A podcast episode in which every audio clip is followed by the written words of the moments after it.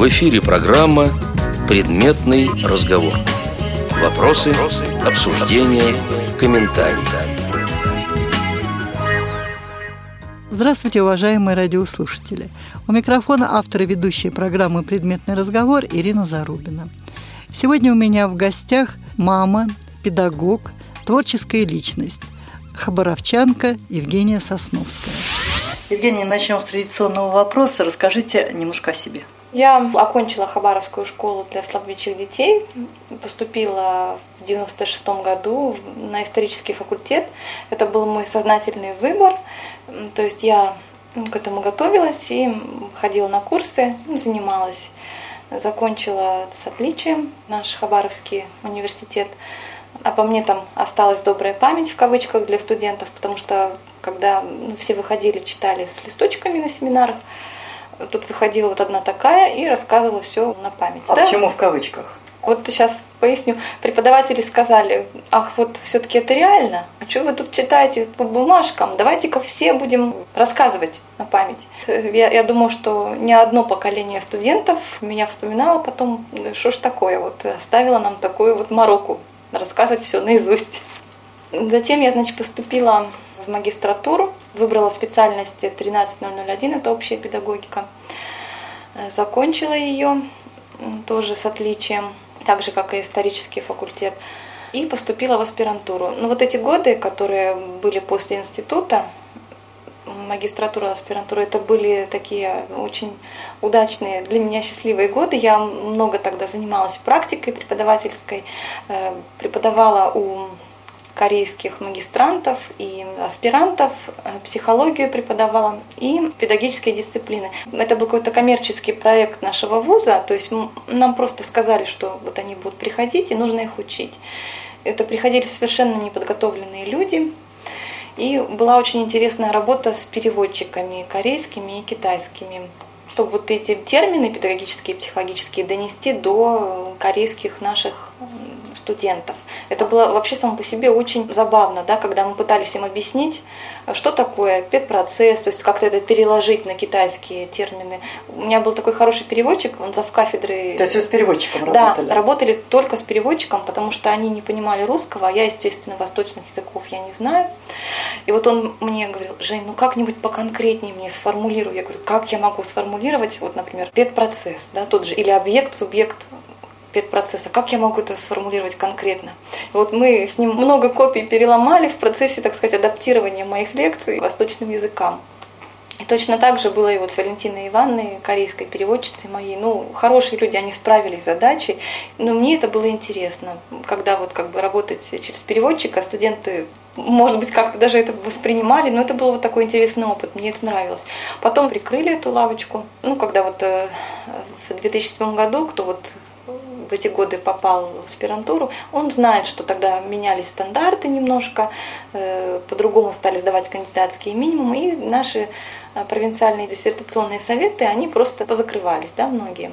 Наш вузовский совет, он тоже попал под вот это сокращение.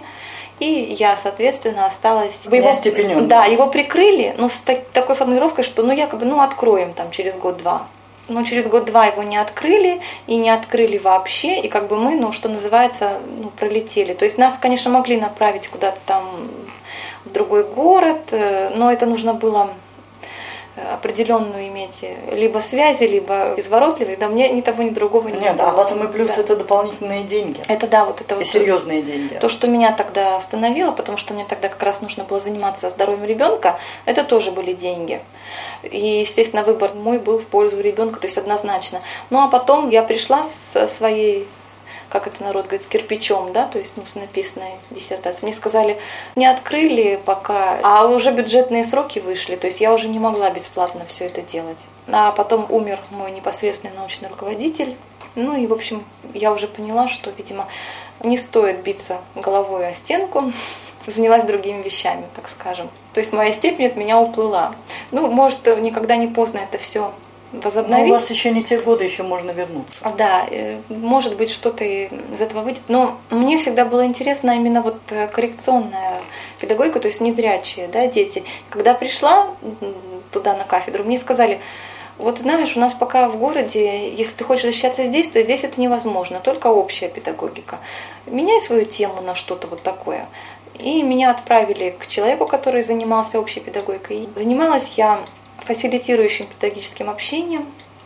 Для слушателей радиовоз поясните, что это такое? Вообще, ну, фасилитация – это процесс, э, так сказать, вдохновляющего педагогического общения, если вот это а, применять, объяснять относительно к педагогике.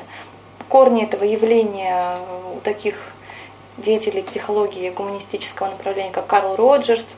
То есть мы должны ребенка ученика вдохновлять. Ну, фасилитация, как бы она не берется из ничего. Это вот такой тип личности особый. Это каждый из вас в жизни с этим встречался. Это те учителя, которые ваши любимые, то есть те, которые на вас произвели наиболее яркое, неизгладимое впечатление. Это особый тип личности, э, в противовес ему ригидный, то есть это консерваторы, у которых такие приемы, ну так скажем, традиционного обучения, да, то есть они не могут мотивировать, не могут вдохновлять, не могут детей заинтересовывать предметом. То есть учителя, которых не любят, их больше. Может быть, их польза тоже в чем-то э, есть. Это не значит, что они плохие, просто это такой вот тип, тип педагога, тип личности. Да? Мы занимались фасилитаторами, их мало.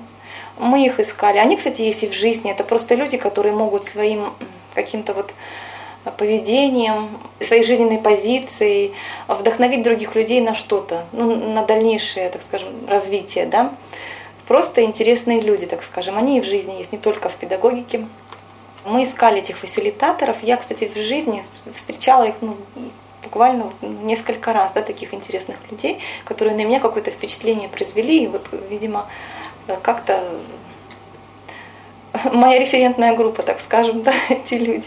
Мне это было не совсем интересно, хотя, в принципе, какие аспекты этого явления рассматривать, э, ну, тоже это достаточно интересно само по себе.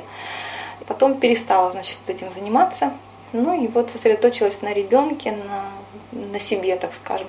Да, Но, наверное, все-таки больше ребенком, чем Ну, ребенком, да, конечно, ребенком. На первом месте ребенок, э, все вкладываю в него, потому что в детский садик я ее не отдавала.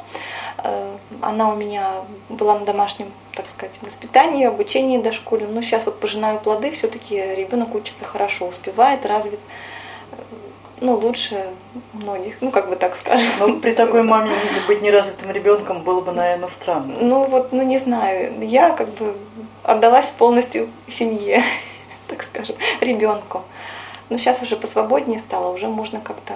Она у вас уже первый класс закончила? Да, закончила первый класс вот сейчас. Она тоже с проблемами зрения. Ну и, соответственно, учится в школе для слабовидящих детей. И я там тоже постоянно каким-то образом у них проявляюсь. А чем вы еще занимаетесь? Познакомились в с Жанной Животягиной и создали с ней э, проект виртуальный, который ну, достаточно популярный в сети. Это наш Яралаш. Получилось это случайно такой ребенок, э, как мы его говорим, хиленький родился. Да? Здесь у нас есть Ирина Владимировна Ванюкова, она как-то нашу жизнь организовывает. У нее была идея создать клуб общения виртуальный для детей, чтобы дети там общались. Она подключила туда всех, кого могла, творческих таких вот и интересных людей. И мы с Жанной тоже там оказались. Попросила она технически создать Максима Петрова эту всю рассылку. Она с Жанной попросила отвечать, так скажем, за контент. Ну, она думала, что придут дети какие-то и будут там как-то где-то общаться. Дети они уже все сами виртуали, да, так скажем, в соцсетях и там в рассылках, то есть им лишнего не надо, как говорится. А Жанна, она такой человек, ну, скрупулезный, да, так скажем. Она говорит, ну, ну создали, ну давай уже как-то это дело развивать. Я человек легкий, вроде как раз Жанна так серьезно, значит и я тоже. Значит, мы там что-то предлагаем какие-то развлекухи для уже для взрослых, да. Жанна там так как она у нас известная такая личность, потому что что, где, когда и прочее везде вот участвует. Ну и Жанна, на ее плечах все это выросло. И как мы между собой шутили, вот наш хиленький ребеночек, он вырос, подрос, на ножки встал. Ну и сейчас тоже это достаточно популярный такой проект э, в сети. Э, вот э, тоже этим занимаюсь в свободное время, когда, как говорится, нахожу для этого время. Жанну в этом не бросаю, поддерживаю. То есть вот как говорится, вот у двух мамаш такое вот дитя выросло. Это тоже мой проект. Мои занятия, чем я занимаюсь. Ну и просто живу, дышу полной грудью. Марина заразила меня танцами для незрячих, то есть нашла преподавателя, такого интересного мужчину, э, который согласен обучать нас танцам. И сколько у вас человек? Вообще раньше было больше, но многие ушли, просто не захотели, и они отсеялись да, оттуда из из этой группы. Писали проект, чтобы обучать незрячих танцам. Но от этого отказались и жаль, потому что ну, ходила бы я, ходили бы многие, решили, что это будет невостребовано. Теперь мы частным порядком просто уже ходим на эти танцы. Я вот с сентября начинаю потому что мне хочется все-таки научиться им двигаться, да, потому что у меня такой опыт был, что мне сказали, ты вот неуклюжая, несмотря на то, что, ну, такая хрупкая барышня, да, ну, ты вот как медведь, медведь дистрофик, да.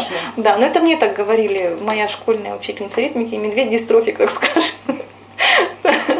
Ну и, значит, и я на, на этом успокоилась. Но теперь я вижу на примере Марины, что это неправда. То есть это реально научиться незрячему человеку танцевать, ну я вот такой целью, так скажем, задалась. И вот э, с сентября тоже начинаю этим заниматься. Просто вот хочу тоже для себя это ну, вообще у нас здесь бурная такая творческая жизнь достаточно, да, потому что люди и в КВН сейчас вот играет команда, уезжает в Владивосток. Не попадаю туда, потому что не могу ребенка оставить на пять дней, в общем, это долго. И я постоянно где-то, очень много в школе сейчас. Прихожу к дочке, а мне говорят, а вот вы такая активная мама, у нас тут вот будет комиссия скоро, нам напишите, пожалуйста, брайльские, чтобы можно было почитать, как называется, на стендах, да. Я пишу, в чем-то где-то участвую как-то постоянно. Ну, вот такая жизнь не скучная. Ну, а так я, ну, обычный человек, как я всегда говорю. А полные потери зрения у вас давно? Ну, в детстве я видела, у меня было до 10%, ну, где-то около того. Но уже к школе я это потеряла, потому что произошла отслойка сетчатки, и тогда еще не сохраняли зрение.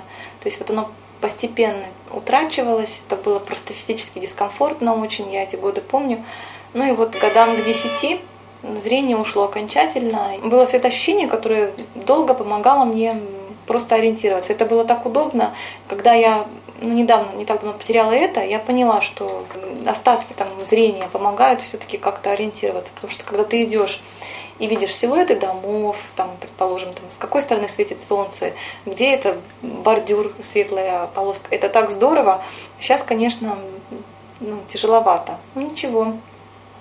И справляемся. Я хожу сама с тростью, много хожу. То есть практически уже потеряла ощущение какого-то дискомфорта от этого. То есть мне нормально ходить с тростью. А когда учились, э, только учебой занимались или все-таки такая была активная студенческая В институте? Жизнь? Да. Ну да, была активная жизнь. Мы участвовали в мероприятиях, э, которые проводились там постоянно. Это были э, какие-то коллоквиумы, там всевозможные концерты и прочие прелести студенческой жизни участвовали. Отчетные конференции, все это проходило в творческом ключе. Надо было Э, представлять какие-то концепции, там педпрактика прошла, мы должны были э, как-то это, ну там были задания шутливые, это все представить, то есть свои взгляды педагогические, как все проходило, и мы вот э, что-то писали, какие-то проекты, то есть это было интересно. Ну, я не играю на ни, ни на каких инструментах, не пою, но тем не менее участвовала во всех студенческих мероприятиях, спеть могла, хором, если так, чтобы не выделяться особо из толпы. Студенческая жизнь – это бурная жизнь. В основном были, конечно, научные конференции. А друзья остались после института? Остались, да, друзья остались. Одна подруга во Владивостоке, близкая подруга, с которой мы все пять лет, даже шесть подготовительных курсов мы дружили. Хорошо дружили, всегда выручали друг друга. И дружба, видимо, уже ну, на многие годы. Да? И еще тоже хороший друг у меня – тоже однокурсник, одногруппник. Сейчас он работает в Краеведческом музее. Всегда был Денис, сейчас говорю, ты уже, не Денис, а Денис Алексеевич. Там у них уже защитил кандидатскую и, и возглавляет какой-то он отдел у них там.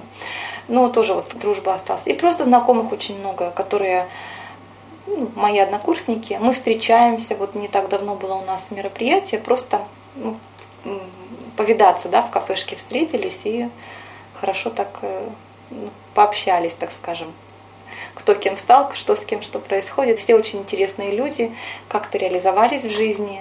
там и директора школы, преподаватели. У нас очень хороший курс был, звездный такой, нас называли звездным курсом. По нам равняются сейчас. От нас идет отсчет такой. Мы были необычные. Да, и вот, ну, общаемся, и в интернете общаемся, и так в реальности. Больше даже в реальности, чем в интернете. Оставляем там записки, что будем там-то, э, вот то-то, то-то брать с собой, как будут в интернете. А так все общение происходит в реальности у нас с друзьями, с однокурсниками. Зачем женщине образование высшее, если она сидит дома, занимается с ребенком? А, вот надо ли было получать высшее образование? Ну, это вопрос такой сложный. И сейчас иногда я тоже думаю, когда приглашают в школу, вот у них есть такие мотивирующие мероприятия, да, приглашать э, выпускников, чтобы они рассказывали, как они учились в вузах, как вот они там чего-то достигали. Я иногда, когда говорю, как, как вот э, я училась, ну, как все это происходило, я думаю, а зачем детей мотивировать, если потом, возможно, не всякий из них э, трудоустроится. Но все-таки это нужно тем, у кого есть желание, да? То есть вот хочет человек, пусть он учится. Потому что впоследствии, когда он закончит вуз, от него тоже во многом зависит а найдет ли он работу, будет ли он продолжать э, как-то в жизни развиваться, да, или он займется чем-то другим. То есть это будет его выбор сознательный этого ребенка, этого уже студента, этого человека. Учиться нужно по возможности, но только нужно, может быть, как-то более точно рассчитывать свои, так скажем, возможности. Вот сейчас, я думаю, может быть, стоило просто пойти учиться на массажиста, а не на эстфак, да? Может быть, как-то я бы больше ре- реализовалась в этой жизни. То есть была бы медиком, как вот мои подруги, да? и просто жила бы обычной жизнью обычного массажиста. Это было бы тоже, может быть, хорошо для меня, да, то есть пошла на эстфак, а, ну а дальше-то что? Как-то пристраиваться, опять же, потому что вот так смотрю на людей, ну, все при обществе, да, то есть далеко не ушли, ну, большинство, так скажем, да, то есть все равно где-то как-то, каким-то образом это происходит, либо в школах, либо там в каких-то организациях, связанных с обществом слепых. Вот это, конечно, сейчас, э, так сказать, поколебало мою уверенность в том, что учиться нужно. Но тем не менее, я думаю, что нужно детям учиться, потому что вижу примеры ребят. Недавно общалась с, с ребенком, ну, мальчиком, выпускником нашей школы. Он поступил на там что-то связанное с компьютерами где-то не у нас в Хабаровске, а уехал в, сейчас он в московский гуманитарный будет поступать в университет. Ну вот он считает, что да, учиться нужно. Он в этом уверен, он то есть поддерживает уверенность людей, что для незрячих нужно образование тоже. И все-таки вот то, что у вас есть образование, это и с ребенком вы более профессионально работаете? Ну, это мой жизненный опыт. Я уже оглядываюсь назад и понимаю, что это, это мне было для чего-то нужно. Я была там успешна, я там себя чувствовала хорошо. Ну, просто, видимо, просто в моем случае, может быть, как-то не сложилось, да, у меня нет пробивного, так скажем, ну, таланта. Вот э, были сокращения на кафедре, да, нас пригласили, э, неостепененных девочек пригласили просто поприсутствовать. Ну, люди, так скажем, горячо рассказывали, как сокращают часы, и что вот э, планируют оставлять только там докторов, профессоров. Мы же все понимаем, я не скандальная, ушла, ушла беременная. Сделали со мной то, что по закону делать нельзя, сокращать беременную женщину, да.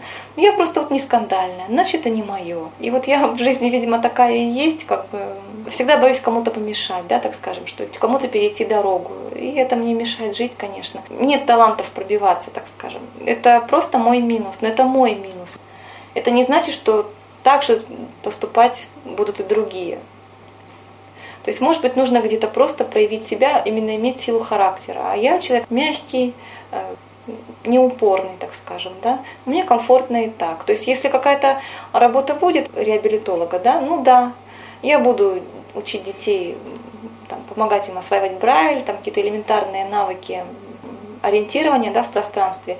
Ну, может быть, это плохо, но я плыву по течению, не стучусь в те двери, которые мне не открываются, так скажем. То есть я понимаю, что чтобы быть э, конкурентоспособным в зрячей среде, нужно все-таки э, тоже какие-то личностные свойства иметь или поддержку, может быть, родителей. Какие примеры я перед собой видела, перед глазами. То есть мама поддерживала молодого человека, он реализовался. Ну, там мама сама была ну, преподавателем. Были какие-то к этому предпосылки, так скажем. Я из простой семьи обычной. Может быть, поэтому так сложилось. Но я ни о чем не жалею. Я получила в жизни опыт, я знаю, что это такое. То есть я понимаю, что, что может быть, это даже не мое где-то. Ну, может быть, судьба так еще сложится, что будет поворот и знание и образование пригодится. Может быть, да. Потому что вот моя, ну, которая была в магистратуре, мне научным руководителем, она говорит, может быть, ты к этому вернешься. Честно говоря, мне некомфортно среди зрячих. Я понимаю, что у меня нет того уровня общения, на котором общаются они. И от этого я очень страдаю. То есть вот этого визуального контакта для них не хватает моих возможностей да, общения. Для меня их уровень общения, он тоже какой-то вот, ну, недоступный совершенно. Это вещи, которых даже, их даже трудно объяснить, но их чувствуешь, когда попадаешь вот в коллектив зрячих людей, совершенно зрячих, которые именно никакого отношения не имеют к незрячим. То есть это, это не библиотека для незрячих, это не школа, где обучают незрячих. Это просто зрячие люди, которые обучают зрячих людей. То есть это совершенно другой уровень общения. Именно визуальный контакт. И вот это очень важно. То есть, ну, в мелочах, так скажем, да, в чаепитиях на кафедре, в каких-то таких еще моментах, которые, казалось бы, с виду незначительные. Просто как вот, когда приходят люди на конференции и общаются между собой, да, я так не могу общаться, потому что у меня вот это отсутствует в моей природе, вот этот визуальный контакт, э, это очень важно для них. Ну и вот э, в этом плане мне это трудно было преодолеть я очень по этому поводу комплексовала, так скажем. В эфире программа «Предметный разговор». Вопросы, обсуждения, комментарии. Напоминаю, что у меня в гостях Евгения Сосновская.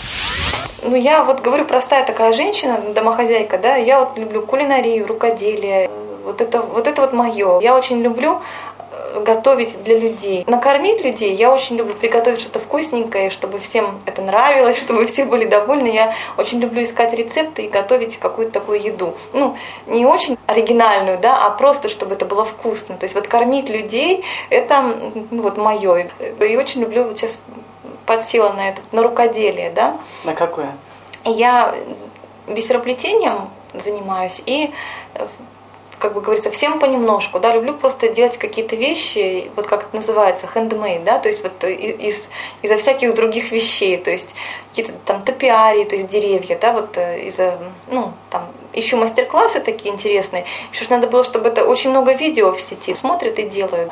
Меня это не касается, так скажем, да, я еще текстовые описания, еще чтобы они были понятны, внятны, чтобы там, там фотографии присутствуют, но чтобы как-то можно было без фотографии это понять. Сейчас уже дочка подросла, она может просто где-то что-то подсказать. А вот еще буквально пару лет назад это было сложно, потому что надо было только на текст ориентироваться. И я вот люблю валяние из шерсти, то есть фелтинг. Это тоже мое, вот эти вот уютные такие игрушки делать, но на это все нужно время. Сейчас вот э, занималась дочкиным вот этой учебой, да, как-то вот у меня не было, но сейчас лето. То есть мама первоклассница? Да, потому что мы там, ну мы же делаем уроки дома, это же все должно быть, это все нужно контролировать, да, я к этому ответственно отношусь, тем более сейчас не так, как раньше, вот мы как-то росли, как сорняки, да, то, чтобы мама там была в курсе, что мне задали, до этого никогда не было.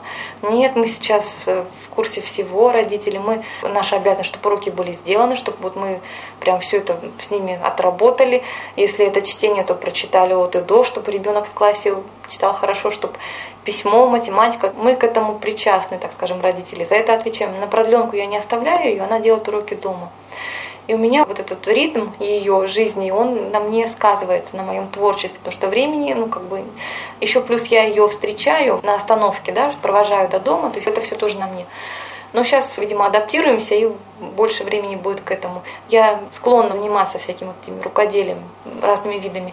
Люблю фелтинг, люблю всевозможные, как я называю, фигнюшки делать из ничего, из других фигнюшек, да, то есть что-то соорудить, найти такое какое-то описание, где, к примеру, бабочка из ткани, вот из лент нашла интересное описание. То есть мне хочется это сделать. Я, если есть возможность, я это делаю. Но это тоже другой вопрос, что это затратно все достаточно, да, вроде там бисер, ленточки, там ткань, а там так, так, так, да, там ценник-то приличный получается в этих магазинах. То есть надо где-то все это искать, ну, так скажем, подешевле. Да, но вот девочки в сети подсказывают, есть такая рассылка, клуб рукоделия, Лариса Павлова, модератор, очень замечательная она сама Лариса, такая светлая душа, да, такая очень прям ну, деликатная, я тоже очень ее люблю.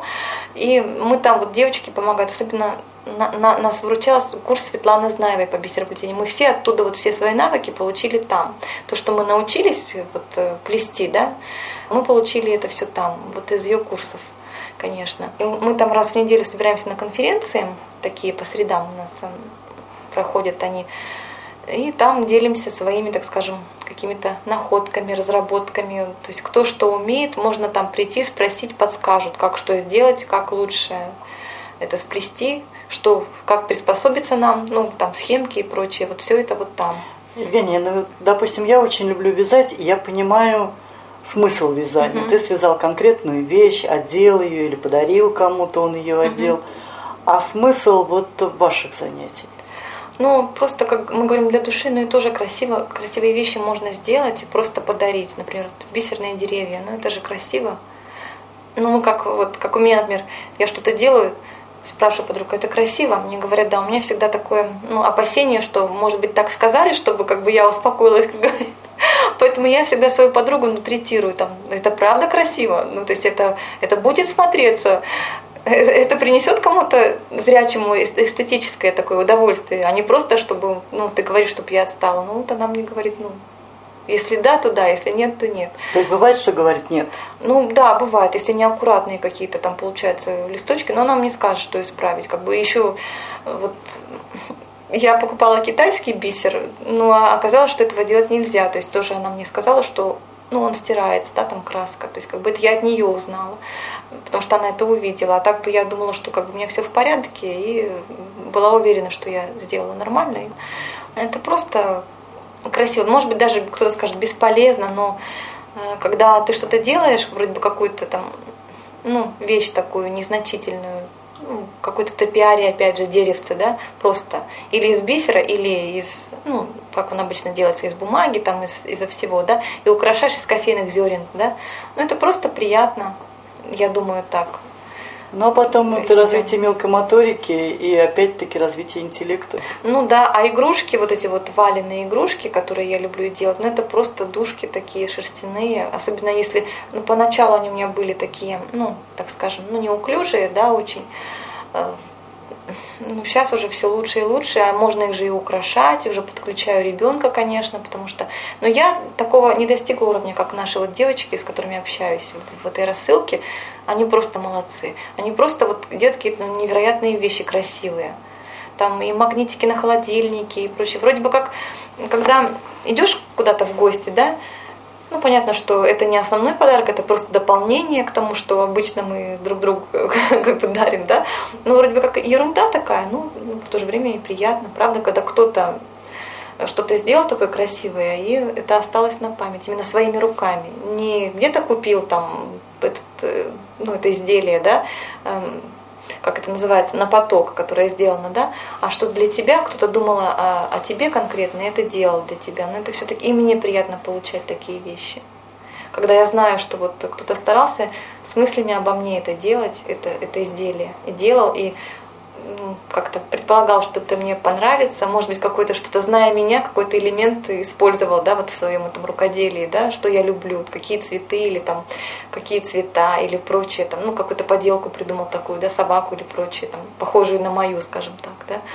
Ну, это приятно, но мне, во всяком случае, не знаю как. А вы представляете зрительно свои поделки?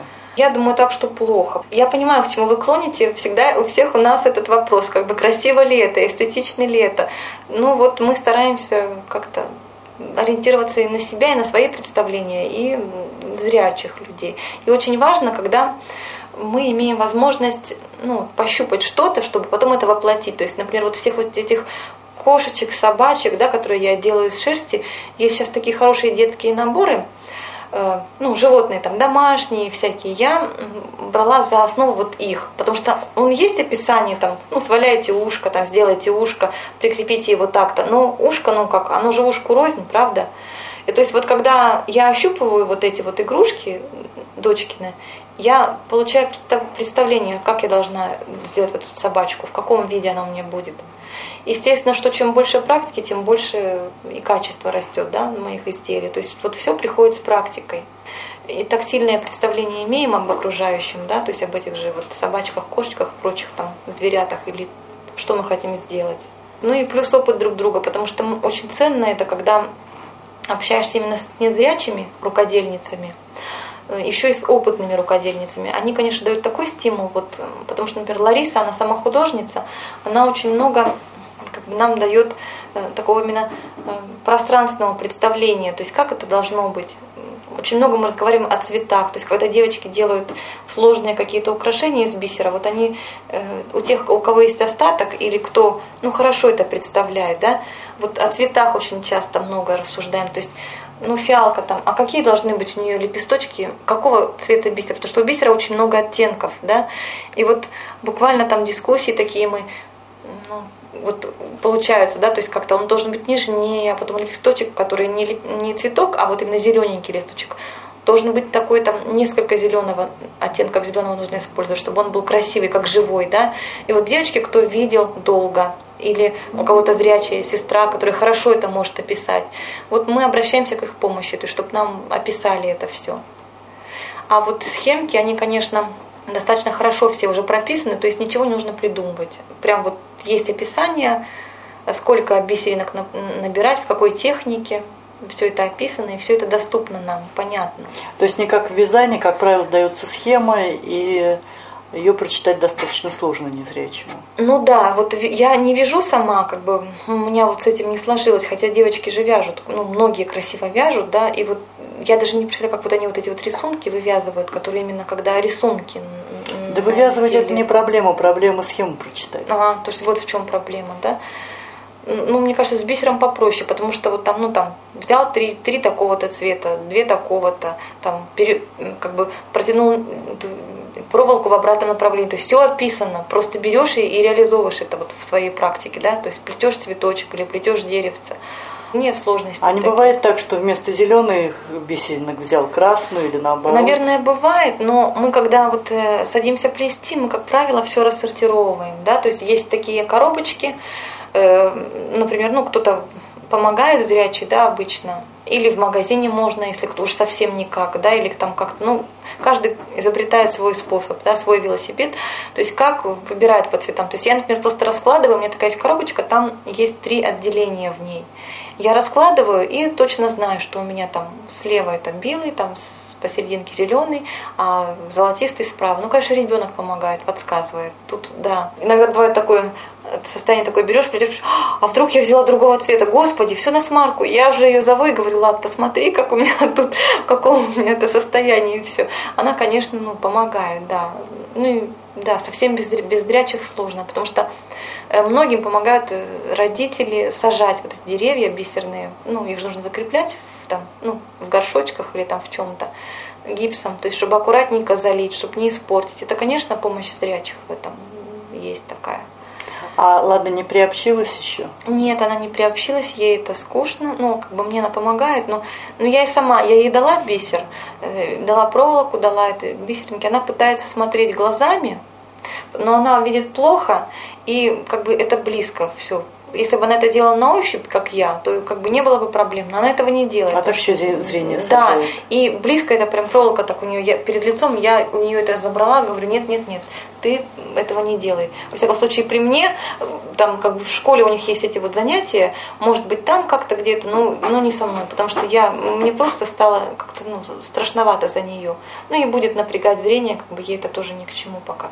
А игрушки валять из Валять это она со мной, да, она любит это. Это вот, вот это она любит, это иголочки эти э, она держит в руках, все, это ей нравится. Но у нее не хватает усидчивости, то есть там же нужно очень много этой иголкой работать, долго приминать, да, чтобы шерсть была уваленная такая, да, это сухое валяние, не мокрое, а сухое. Потому что есть еще мокрое, это другое немножко. Э, она порой я ее привлекаю только основу делать. Когда она делает основу, она да, она может в этом помочь. А вот детальки уже делаю я. Ну, ей нравится, да. У нее есть матик, вот на котором она это делает. Как бы, ну, тут ее по вдохновению. То есть вот ее посетила желание что-то там как-то поучаствовать. Она, да, там, зайчика делаешь, ой, я тоже хочу. Ну и вот прибегает и начинает подключаться ко мне. И много времени у вас это творчество занимает? Это вот э, было бы еще больше времени, потому что это творчество, да, то есть вот если бы я могла сесть, и, как говорится, никто меня уже не отвлекал, да, я бы могла сесть и это делать ну, долго, достаточно долго, а то постоянно что-то нужно, вот когда я находила в школу, так я сяду, Тут смотрю, уже пора, надо обед готовить, потому что ребенок приходит из школы, естественно, он голодный, надо что-то там сварить. Ну, встала, пошла. Пошла, приготовила, думаю, сейчас еще. А уже потом не приходит вот это вот заряд, уже нужно ждать следующего раза, когда оно вот мне захочется опять это сесть и сделать. Потому что я не работаю на заказ, не продаю все это. Видимо, свыше не дано э, что-то делать для людей за деньги. Не мое это. То есть я не могу продавать что-то даже свои изделия. Я могу только дарить, если сделать только в подарок. Ну вот я уже с этим смирилась, что это так и есть. Потому что я ну вот не могу на заказ. И я жду, когда мне уже опять захочется, чтобы вот руки чесались, чтобы я скорее хотела это сделать, то есть это воплотить. Но сейчас это занимает мое время, мои как бы мысли. Я вот тоже в этом вся ну, значительная часть моего времени. А выставку организовать не хотите? Вот предлагали, но я не успела. Выставка будет, когда я почувствую, пойму, что изделия достойны того, чтобы их выставлять. Просто грубые да, вещи выставлять не хочется. То есть это должна быть какая-то концепция, и это должно быть просто красиво, чтобы я сама знала, понимала, что это красиво, что это достойно того, чтобы люди это, на это смотрели. А коллективную выставку у вас ведь в Хабаровске наверняка кто-нибудь Да, Мариночка у нас выставляется, но она выставляет свои картины, выставляет свои пластилиновые картины, причем она, она на городских уже выставках выставляет свои вещи. Ее приглашают, вот у нее недавно, год назад, по-моему, прошлым летом, да, была картина, надела свою собачку, своего поводыря Ириса, с бабочкой на морде. Очень красиво. И все ну, тоже оценили ее. Даже, по-моему, там какое-то место она заняла первое, что ли. Ну, не помню, да. Есть к чему стремиться, да. Я просто человек такой неамбициозный, это всегда меня подводит, да, то, что, ну, нет выставки и нет выставки, я, для меня это не мотиватор, то есть мне нужно что-то такое внутреннее, чтобы больше порадовать друзей, близких, вот это вот, я от этого больше удовольствия получаю. То есть я такая домашняя, наверное, в этом плане женщина, да нет, на самом деле она домашняя. Да. А вы как к ее творчеству относитесь? Считаю, что человек должен в чем-то реализоваться, где-то вы, видеть выход э, своей энергии творческой. И вот в ней есть этот заряд творческого зла, который должен как-то материализоваться. Я считаю, что она себя не ценит совсем абсолютно. Нужно над этим работать, я считаю. Причем она очень умный человек, очень образованный, начитанный человек, и она знает свои недостатки, над которыми нужно серьезно поработать. Но потенциал у нее есть большой, но вот почему она этот потенциал не реализует? Нет тылов. Э, да, вот она все надеется, думает, что что нужны какая-то какие-то тылы, что Элементы. нужен какой-то социальный лифт. Нет, нет, нет, На это самом... не о том. Я, я понимаю. Мама я... умерла рано, как не, а бабушки не надо, нас, ну, да. на кого. У нас это вечный конфликт, мы с ним больше 20 лет живем вместе. И вот э, столько же мы и воюем с ней, что я всегда говорю, что нужно всегда бороться, нужно ни на кого не смотреть, что нужно э, заявлять о себе, что нужно говорить о себе, что Э, реализовать себя нужно. Я чувствую именно вот этот вот потенциал, особенно интеллектуальный потенциал, он есть. Она его почему-то хранит в себе, как э, какая-то царевна в темнице. Нет. Держит, держит в себе. И почему она всегда говорит, что э, стесняется, что эстетично это или не эстетично? Я всегда говорю, любое творчество, которое выходит изнутри человека, это творчество, и оно достойно оценки. В эфире программа «Предметный разговор». Вопросы, обсуждения, комментарии. Напоминаю, что у меня в гостях Евгения Сосновская. Анатольевна, расскажите, пожалуйста, про работу с молодежью. У нас в правлении за работу с молодежью отвечает Фомин Леонид Дмитриевич. У нас Совет по делам молодежи возглавляет Леонид Дмитриевич. И у нас вот два раза проходил молодежный форум. А в прошлом году у нас проходил молодежный форум э, «Творю, значит, живу».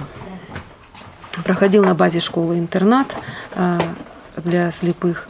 Значит, естественно, Камчатка, Магадан, по известным причинам у нас э, в работе форума не участвовали, а представители Биробиджанской местной организации, Вяземска, Комсомольска, Хабаровска, все съехались, провели мы этот форум. Молодежи было, конечно, не так много, хотелось бы больше, но, к сожалению, Деньги? да, даже не в деньгах, мало молодых членов организации, мало э, людей, которые вот такие вот вступают в ВОЗ, и мало активных, которых бы, может быть, в Хабаровске вот есть комсомольский, а так в остальных организациях, конечно, в Биробиджане еще есть молодежь. А вот Вяземский, э, там Советская гавань, там очень мало молодежи. Но форум, тем не менее, этот был проведен я думаю, удачно мы привлекли э, специалистов, которые работают в интернате, где инвалиды проживают, и наши там э, живут, инвалиды по зрению. А там специалист, она очень интересно проводит работу творческую, вот именно прикладного творчества с инвалидами в частности и по зрению. Поскольку у нас был форум «Творю, значит, живу», это было там плетение бисером, макраме, вот такое, что могут э, незрячая молодежь. И была очень хорошая выставка организована очень э, красивые экспонаты, сделаны тоже руками инвалидов. Были там такие картины в технике пенопластики, картины из пластилина, «Семь чудес Хабаровского края». Эта выставка, она вообще проехала весь край, наверное, такая известная.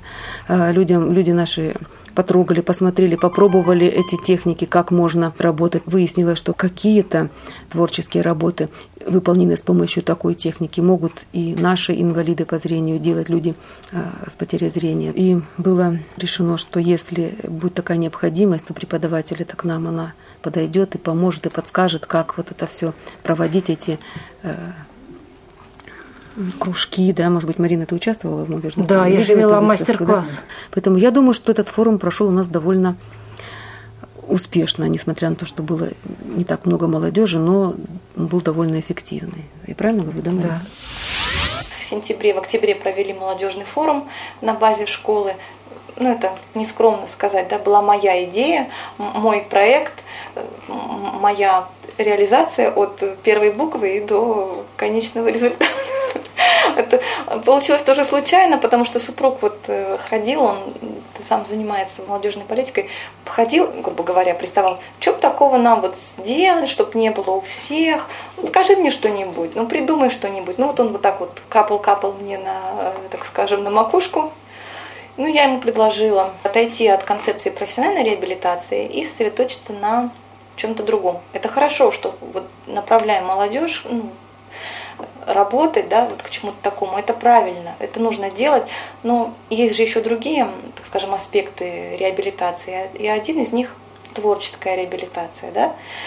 Я сама общаюсь с людьми, которые ну, тоже вот любят вот это все творчество, рукоделие, прочее. Есть конференции в сети, да, незрячих пользователей, которые вообще, как я их называю, подвижники, герои, которые все это адаптируют для нас, да.